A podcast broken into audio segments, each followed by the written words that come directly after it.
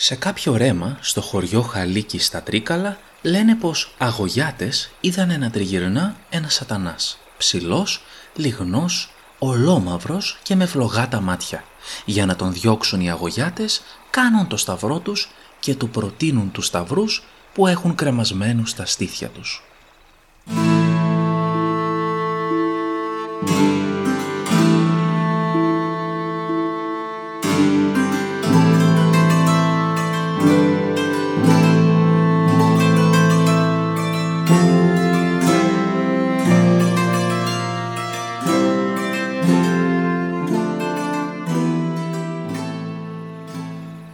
Ακούτε το The Mystic. Στο σημερινό επεισόδιο επιστρέφουμε στην ελληνική παράδοση για να μελετήσουμε ορισμένες αφηγήσεις για τον διάβολο. Όλες οι ιστορίες που θα δούμε στη συνέχεια έχουν ένα κοινό χαρακτηριστικό. Ο διάβολος προσπαθεί να βλάψει τους ανθρώπους, όμως εκείνοι τη γλιτώνουν ή και τον κατατροπώνουν λόγω της ευφυΐας, της βαθιάς πίστης ή της πονηριάς τους. Στην Τύρνα, στα Τρίκαλα, υπάρχει ένα κοτρόνι από το οποίο επιχειρούσαν οι καβαλάριδες να ανεβούνε στα άλογά τους. Κανένας όμως δεν το κατόρθωνε γιατί το άλογο διστροπούσε και τον γκρεμούσε. Έτσι το χωριό πίστευε πως μέσα στο κοτρόνι κατοικεί ο διάβολος. Ανακοινώσανε το πράγμα αυτό στον περαστικό πατέρα Κοσμά που διάβασε αμέσως μία ευχή. Ω του θάματος ο σατανάς βγήκε από το κοτρόνι και γκρεμίστηκε με φοβερό γδούπο στο ποτάμι. Έκτοτες οι καβαλάριδες μεταχειρίζονται άφοβα το λιθάρι για να ανεβαίνουν στα άλογά τους τα οποία δεν διστροπούν. Είναι μεγάλος ο αριθμός των αναφορών στις οποίες ο διάβολος έρχεται αντιμέτωπος με τη Θεία Χάρη. Ο σατανάς είτε προκαλεί τον ίδιο το Χριστό είτε κάποιον εκπρόσωπό του επί της γης. Στις ιστορίες αυτές γενναίοι ιερείς βρίσκουν δύναμη στην πίστη τους και κατορθώνουν να τα βάλουν με το δαίμονα, φτάνοντας όμως στα όρια των αντοχών τους. Επέρνα λοιπόν παπάς σε ένα δρόμο μέρα μεσημέρι και θωρεί ένα κολυμπάκι νερό στο χαλίκι, καλοκαίρι καιρός. Ήταν κακό πράγμα γιατί το μουλάρι που καβαλίκευε δεν ήθελε να περάσει τη λιμνούλα και άρχισε να πηδά και να χλιμιντρίζει. Ο παπάς κατάλαβε και άρχισε να λέει ξαφορκισμούς στο κακό πράμα. Σε μια στιγμή χάθηκε το κολυμπάκι και το μουλάρι με πηδήματα και τσινώματα επέρασε. Ο παπάς του ήρθε τέτοια τρομάρα που την κράθιεν σ' όλη τη ζωή του. Τα καμώματα του διαβόλου δεν περιορίζονταν σε απλά πειράγματα. Υπήρχαν φορές που οι άνθρωποι θαρούσαν πως ο διάβολος έμπαινε μέσα στους συντοπίτες τους και τους δαιμόνιζε. Αυτός ο φόβος των ανθρώπων εμφανίζεται σε θρύλους που κρατάνε από πολύ παλιά. Σε έναν από αυτούς, για να ξορκιστεί ο διάβολος, κρίθηκε αναγκαία η παρέμβαση ενός Αγίου. Κάποτε μπήκε ο διάολος μέσα στην κοιλιά της βασίλισσας και την κούναγε. Έμαθε ο βασιλιάς ότι στο σούλι είναι ένας καλόγερος, ο Αιδονάτος, που με τα λόγια του Χριστού κάνει θιάματα και έστειλε ένα δούλο να τον φέρει με τη βάρκα. Βρήκε ο δούλος τον Άγιο και τον παρακάλεσε να έρθει. Ο Άγιος είπε του δούλου να φύγει και θα πάει μονάχος του. Κατήφηκε ο δούλος, πήρε τη βάρκα και έφυγε. Ο βασιλιάς τον μάλωσε αργότερα που δεν έκατσε να πάρει τον Άγιο με τη βάρκα. Την άλλη μέρα, νάτος ο Άγιος καβάλα στο μουλάρι του. Περπάταε απάνω στο νερό. Πιάνει τότε ο Άγιος τη γυναίκα και τη χτυπάει με μια βίτσα από το κεφάλι και προς τα κάτω. Ο διάολος από μέσα χούγιαζε και έσκουζε. Χτυπώντας χτυπώντας, ο διάολος κατήφκε και μαζόχηκε στο μικρό το δάχτυλο του ποδαριού. Μενιά του δίνει με το σκεπάρνι ο Άγιος και πέρα πάει το δάχτυλο μαζί με το σαϊτάνι. Άλλοτε, γεμάτος αλαζονία, λέγεται πως ο σατανάς δεν δίστασε να προκαλέσει και ολόκληρες μονές, ιερείς και καλογύρους. Μια φορά σκέφτηκε ο διάολος να πάρει στο λαιμό του τους καλόγερους ενός μοναστηριού που ήταν πολύ θρήσκοι. Το λοιπόν μεταμορφώθηκε σε καλόγερο και να σου τον μια μέρα ξεφύτρωσε στο μοναστήρι και ζήτησε να τον δεχτούνε σαν αδερφό. Τον εδεχτήκανε και αυτός στην αρχή παρίστανε τον τέλειο χριστιανό. Ενίστευεν, επροσεύχουν τον, ξενύχτιζεν, ώσπου με τον καιρό τον αγαπήσανε οι καλόγεροι και ο ηγούμενος και του είχαν μεγάλη εμπιστοσύνη. Τότες αυτός αποφάσισε να βάλει το σχέδιόν του ομπρός και να κάμει τους καλογέρους αμαρτωλούς. Βρήκε την ευκαιρία μια μέρα που λέγε το Ευαγγέλιο ότι τα άκαρπα δέντρα βάνουν στη φωτιά και καίγονται. Το πρωί, στο τέλος της λειτουργιάς, έκατσε απόξω στο πεζούλι, τάχα στεναχωρημένος πολύ. Ο ηγούμενος, σαν βγήκε νόξο, τον θωρεί και τον αρωτάει ντάχη. Και αυτός του λέει «Ήταν δεν έχω, εγώ ήρθα επά για να περάσω τη ζωή μου αγιασμένη και να σώσω την ψυχή μου, μα το σημερτό Ευαγγέλιο με απίλπισε. Έκουσες το καθηγούμενε πως έλεγεν πως τα άκαρπα δέντρα τα βάνουν στη φωτιά και καίγονται. Πιστεύω πως τα άκαρπα δέντρα είναι εμείς οι καλογέροι που δεν φέρνουμε στον κόσμο παιδιά και θα μας ερίξει ο Θεός στην κόλαση να καούμε. Με τον λόγο τούτο ο ηγούμενος κάλεσε τους καλογέρους και τον πονηρό για να εξηγήσει το σύστημα. Ο σατανάς καλόγερος όμως μίλησε με τον πιο καλό τρόπο που έπεισε τον ηγούμενο και τους περισσότερους καλόγερους να παντρευτούν για να μην μείνουν άκαρπα δέντρα. Ένας όμως γέρος καλόγερος που είχε υποψίες για τον νέο παρακάλεσε τον ηγούμενο και τους άλλους καλογέρους να μην αποφασίσουν αμέσως αλλά να κάνουν αύριο μια στερνή λειτουργιά. Κατόπιν πήρε ιδιαίτερα τον ηγούμενο και συμφωνήσανε και του είπε «Καθηγούμενε, εγώ υποψιάζομαι πως δεν είναι καλό πράγμα τούτος ο καλόγερος, γιατί έχω παρατηρημένο πως κάθε φορά που σηκώνει στα Άγια βρίσκει τρόπο και βγαίνει έξω και δεν κάθεται ως το τέλος της λειτουργίας ποτέ. Και αύριο που θα λειτουργήσουμε, πρόσεξέ το. Το άλλο πρωί πήγαν οι καλόγεροι στην εκκλησιά και άρχισε η λειτουργιά. Ο σατανάς καλόγερος ήταν εκεί έψαλεν επροσεύκουντον ως την ώρα που άρχιζαν το χερουβικό για να βγει ο βασιλέας. Τότε βρήκε πρόφαση πως θα φέρει κάρβουνα στο θυμιατό για να βγει όξο. Μα ως πήγε στην πόρτα δεν βγαίνει όξο, γιατί ο γεροκαλόγερος είχε βαλμένους τώρα τέσσερις σταυρούς πάνω και κάτω και στα πλάγια της θύρας. Γυρίζει μέσα, ψάχνει δεξιά, ψάχνει αριστερά, παντού έχει σταυρούς βαλμένους ο γεροκαλόγερος. Ο σατανάς γυρίζει εδώ και εκεί στην εκκλησιά, αγκομαχεί, αναστενάζει, υδρώνει και ξεϊδρώνει, μα την ώρα που πρόβαινε στη θύρα ο ηγούμενος με τάγια στο χέρι, ο σατανάς κόβει έναν πίδο και βγαίνει στον θόλο της εκκλησιάς και από εκεί περνάει όξο και σκάει. Κι του θάματος θορούν και κοίταται κατά γης ένας μαύρος σκύλος.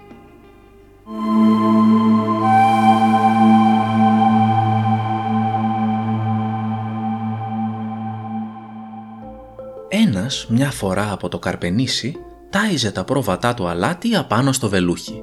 Εκεί κοντά είχε στημένα δόκανα, σιδερένιες παγίδες. Κάθε μέρα όμως τα έβρισκε σκανταλισμένα τα σίδερα και δεν ήξερε ποιος τα σκανταλάει. Ήρθαν λοιπόν μια μέρα οι σαϊτάνιδες να του φάν το κυνήγι. Αυτός λοιπόν αφού γράστηκε τι θα πούν οι σαϊτάνιδες. «Σκαντάλασή τα σίδερα απόψε», είπε ένας σαϊτάνης, «γιατί εγώ τα σκαντάλισα ψες και αμέσως σκαντάλισε τα σίδερα ένας από αυτούς. Οι άλλοι σαϊτάνιδες είπαν «Να ξέρε να στήσει σίδερο αγριοκεράσιωτο θα σε έπιανε». Το αγριοκεράσιωτο σίδερο είναι το σγουρό που αγγυλώνει άμα το πιάσεις. Έπειτα οι διάολοι φύγανε. Το άλλο βράδυ έστησε ο βοσκός σίδερο σγουρό και κρύφτηκε πάλι. Σε λίγο ήρθαν οι σατανάδες. Άμα είδαν τα σίδερα, είπανε «Απόψε έστησε αγριοκεράσιο το σίδερο». Ένας πήγε τότε να το κατουρίσει, αλλά πιάστηκε από εκεί που δεν λέγεται. Οι άλλοι σαϊτάνιδες του είπανε «Όλα όσα σε ρωτήσουν να τα μαρτυρήσεις, μονάχα να μην μπει της σπαραγγιά τη μονόκλονη, εκείνο που γίνεται στο ζουριό από το μήλο και εκείνο που έχει η γυναίκα εγκαστρωμένη από κάτω από τον ήχη. Άμα είπαν αυτά, εφήγανε. Εκείνος ο Καρπενισιώτης τον έπιασε ζωντανόν αυτό το σατανά και τον τυράννησε πολύ. Έπειτα τον έκαψε. Εκεί που και όταν ο σατανάς είπε «Σπαραγιά μονόκλονη, ό,τι γίνεται στο ζουριό από το μήλο και εκείνο που έχει η γυναίκα εγκαστρωμένη κάτω από τον ήχη της. Να το ξέραν οι μανούλες, ποτέ παιδί δεν θα χάναν». Στην ιστορία αυτή, οι δαίμονες γνώρισαν πράγματα που οι άνθρωποι αγνοούσαν, δηλαδή το πώς λειτουργεί ο νερόμυλος και τι πρέπει να κάνει μια γυναίκα για να μην χάσει το μωρό της. Παραδοσιακά, τη λειτουργία του μήλου τη γνώριζε μόνο ο διάβολος και οι άνθρωποι τη μάθανε χρησιμοποιώντας την πονηριά τους για να ξεγελάσουν το σατανά και να τους φανερώσει το μυστικό. Σε πολλές ιστορίες, ο άνθρωπος χρειάζεται να ξεπεράσει το σατανά στην πονηριά για να του γλιτώσει. Δεν έχουν περάσει πολλά χρόνια αφότου ο Μαρούτσος από τη Λάγια ενίκησε το διάβολο. Ο Μαρούτσος επέστρεφε στο χωριό του τη Λάγια.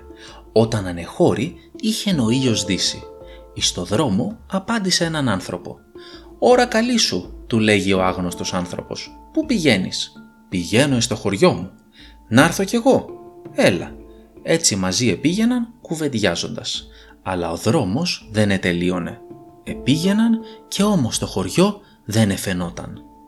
«Κουράστηκα», λέει ο άγνωστος στον Μαρούτσο. «Κι εγώ κουράστηκα», του λέει ο Μαρούτσος. «Ε, με παίρνεις καβάλα ή να σε πάρω». «Σε παίρνω», του λέει ο Μαρούτσος. «Αλίστερον θα με πάρεις κι εσύ για να με φέρεις στο χωριό μου». «Σε παίρνω», του απαντά ο άγνωστος. Ο άγνωστος καβαλίκεψε το Μαρούτσο. Επήγαιναν, επήγαιναν και ο δρόμος δεν ετέλειωνε. Ύστερα από πολλές ώρες έφτασαν στο τέναρο και εκεί σε ένα σπήλαιο κατέβηκε και άφησε τον Μαρούτσο. «Κάθου εδώ», του είπε, «και εγώ θα πάω να σου φέρω κυνήγι για να φάμε» και κατόπιν έφυγε. Εις το σπήλαιον ευρίσκετο και μία γυναίκα, η οποία πήγε στον Μαρούτσο και του είπε «Βρε καημένε, πώς βρέθηκες εδώ, εδώ κατοικεί ο αναθέματος». «Και εσύ πώς βρέθηκες εδώ» τη ρώτησε ο Μαρούτσος. «Αυτός με επήρε και με έφερε και αφότου εχάθηκα δεν ευγήκα από εδώ», του αποκρίθηκε. «Αχ, καημένε, τώρα ο αναθέματος θα φέρει φίδια, βατράχους, χελώνες και τι αυτά. Θα με διατάξει να τα τηγανίσω και θα σου πει να φας από δάφτα. Εσύ να κάμεις ό,τι τρώγεις και να τα ρίπτεις πίσω από την πετσέτα». Ενώ έλεγαν ταύτα, έφτασε και ο διάβολος με το κυνήγι του από φίδια, βατράχους κλπ τα έδωσε στη γυναίκα να τα τηγανίσει. Εώς να τα ετοιμάσει η γυναίκα, ο διάβολος ομιλούσε με τον Μαρούτσον. Η γυναίκα έβαλε τραπέζι, έφερε τα τηγανισθέντα και κάθισαν να φάγωσιν. Ο Μαρούτσος έκαμε ότι έτρωγε και έριπτε τα φίδια και τους βατράχους πίσω από την πετσέτα. Έτσι εγλίτωσε ο Μαρούτσος από τον διάβολο. Όταν φάγανε, του είπε ο Μαρούτσος «Τώρα να με φέρεις και εσύ στο χωριό μου». Ο διάβολος με πολλές αφορμές ήθελε να το αποφύγει, αλλά τέλος υπεχώρησε. «Θα σε φέρω στο χωριό σου», του είπε, «αλλά θα μου πεις ένα παραμύθι και αν το παραμύθι τελειώσει πριν φτάσουμε στο χωριό, θα είσαι δικός μου». «Ας είναι», είπε ο Μαρούτσος και καβαλίκεψε το διάβολο. Όταν άρχισε το παραμύθι δεν έλεγε άλλο τίποτε παρά «αλαρίδα φαλαρίδα του Μαρούτσου η αρίδα» αρλούμπες δηλαδή, και ενώ έλεγε όλα ταύτα, έφτασε στο χωριό. Αφού κατέβαινε, φώναξε το σκύλο του, ο οποίος καταξέσκησε το διάβολο και έγινε ο διάολος άφαντος.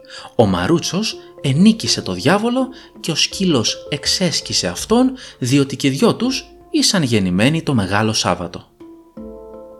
Έτσι λοιπόν ο Μαρούτσος κατατρόπωσε τον διάβολο που προσπάθησε να τον εξαπατήσει.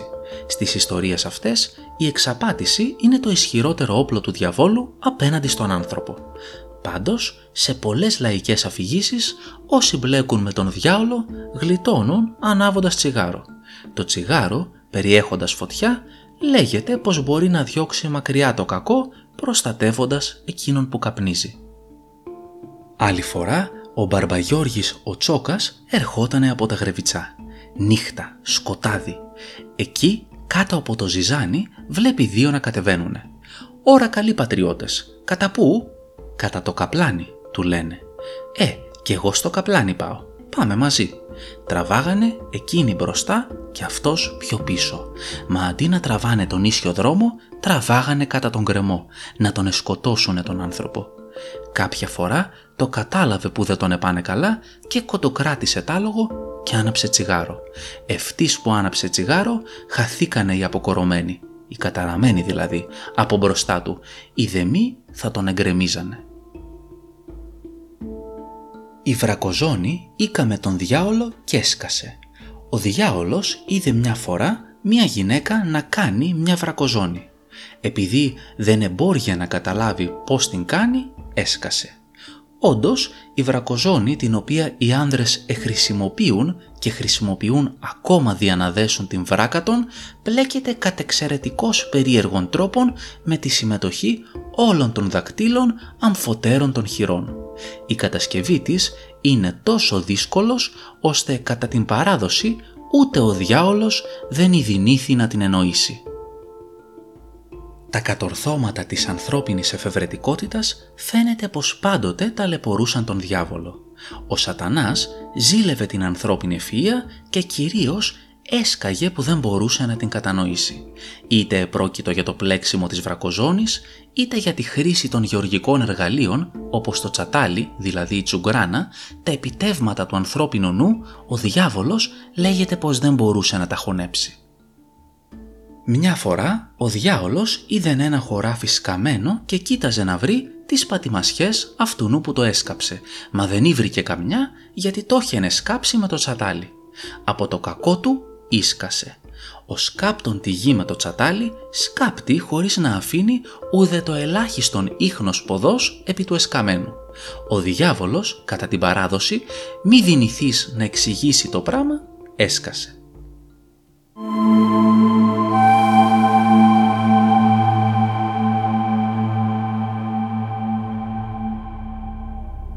Η πονηρά γυναίκα ξεγελά και των διάβολων, λέγεται επί γυναικών παμπονήρων. Κάποτε ο διάβολος εσκανδάλιζε τα παιδιά γυναικός η οποία δια να απαλλαγεί τον επίσμωσε λέγουσα ότι δεν δύναται να χωρέσει όλος και να κρυφθεί σε ένα σκεύος. Η γυναίκα όμως που είχε προετοιμάσει ό,τι εχρειάζεται έβαλε καπάκι φίλων σικής, το έδεσε και άφηκε εκεί μέσα των διάβολων επί 40 ημερονύχτια. Η γυναικεία πονηριά συχνά συγκρίνεται με εκείνη του διαβόλου. Σε πολλές αφηγήσεις, ο διάβολος τα βρίσκει σκούρα προσπαθώντας να ξεγελάσει παμπώνηρες γυναίκες. Σε μία από αυτές τις ιστορίες συναντάμε και τη γνωστή Γοργόνα, την αδερφή του Μεγαλέξανδρου. Στην Κρήτη υπάρχει η εξής ωραιοτάτη παράδοσης για την αδερφή του Μεγαλέξανδρου. Ο βασιλεύς Αλέξανδρος, εκεί που γύριζε σε όλο τον κόσμο, βρήκε κάπου και τα θάνατο νερό και γέμισε από αυτό ένα μπουκαλάκι που το είχε πάντα μαζί του. Σε ένα μεγάλο πάλι μπουκάλι είχε βαλμένο μέσα τον διάολο και τον είχε τόσο καλά σφραγισμένο που δεν μπορούσε να βγει έξω χωρίς τη δική του άδεια. Η αδερφή του Μεγαλέξανδρου ήξερε την ιστορία των δύο μπουκαλιών και μια μέρα που έλειπε ο Αλέξανδρος πήγε στο ντουλάπι που ήσαν φυλαγμένα τα δύο μπουκάλια και άρχισε να τα κοιτάζει. Τότε ο διάβολος, βλέποντάς την μοναχή, της έπιασε κουβέντα μέσα από την μπουκάλα που ήταν κλεισμένος και την παρακαλούσε να τον βγάλει από αυτή. Μα εκείνη του απάντησε πως φοβόταν τον Αλέξανδρο και δεν τολμούσε να κάνει ένα τέτοιο πράγμα. Τότε ο διάβολος την παρακάλεσε να τον βγάλει λίγη ώρα μόνο, ίσα ίσα να ξεμουδιάσει και της υποσχέθηκε πως θα ξανάμπαινε πάλι μέσα. Αγαθή καθώς ήταν, η αδερφή του Αλέξανδρου τον επίστεψε και ξεβούλωσε για μια στιγμή την μπουκάλα. Τότε ο Γκερκεούλης, ελεύθερος πια, πετάχτηκε όξω και άρχισε να πηδάει μες στην κάμαρη και να φωνάζει πως δεν θα ξανάμπαινε στην μπουκάλα. Μα η γυναίκα άμα θέλει γίνεται πονηρότερη και από τον διάβολο και έτσι η αδερφή του Αλέξανδρου τον ξανάβαλε μέσα με ένα της λόγο μόνο. «Δεν πειράζει που δεν ξαναμπαίνεις, του είπε. «Ούτε και θα μου μιλήσει εμένα ο Αλέξανδρος. Μόνο ένα πράγμα μου φαίνεται παράξενο». «Ποιο» τη ρώτησε με περιέργεια ο διάβολος. «Όταν ήσουν μέσα στην μπουκάλα, μου φαινόσουν πιο όμορφος παρά τώρα που σε έξω». «Αμπά», απάντησε εκείνος, «ο ίδιος ήμουν. Τα μάτια σου σε γελούσαν». «Όχι, όχι, ήσουν ομορφότερος μέσα στην μπουκάλα».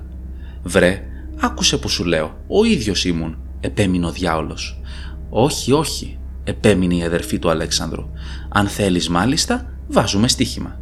Εστάσου και να ειδείς. Και λέγοντας αυτά, ο διάβολος έδωσε ένα πίδημα και βρέθηκε πάλι μέσα στην μπουκάλα. «Να, κοίτα με», φώναξε τότε από μέσα. Μα η αδερφή του Μεγαλέξανδρου έτρεξε αμέσως και βούλωσε πάλι το μπουκάλι, βάζοντας παραπάνω και μια βούλα από τη Μεγάλη Σολομονική. Παμπώνηρη δεν θα μπορούσε παρά να είναι και η γυναίκα του σατανά.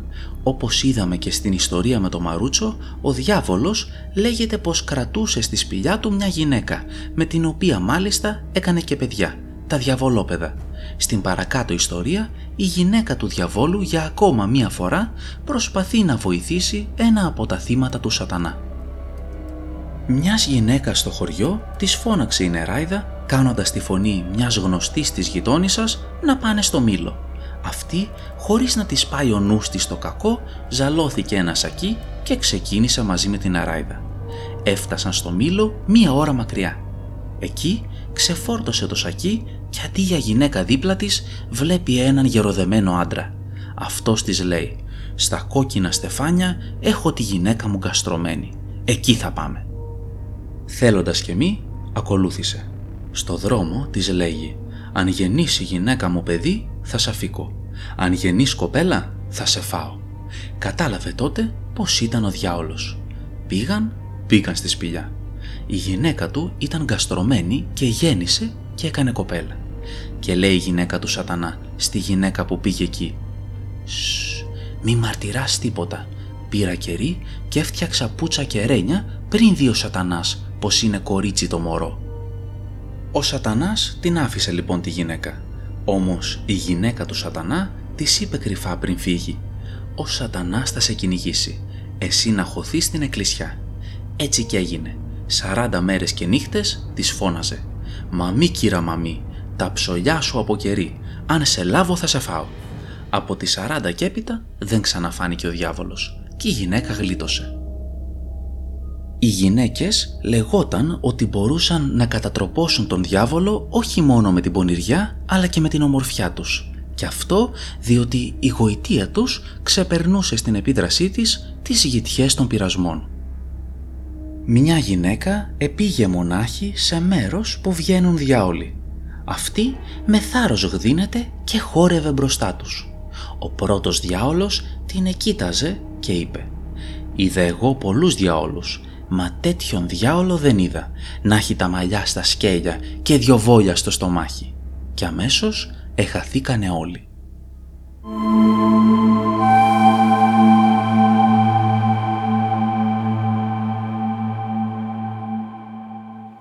Αυτές ήταν μερικές από τις πιο ενδιαφέρουσες λαϊκές αφηγήσεις για τον διάβολο.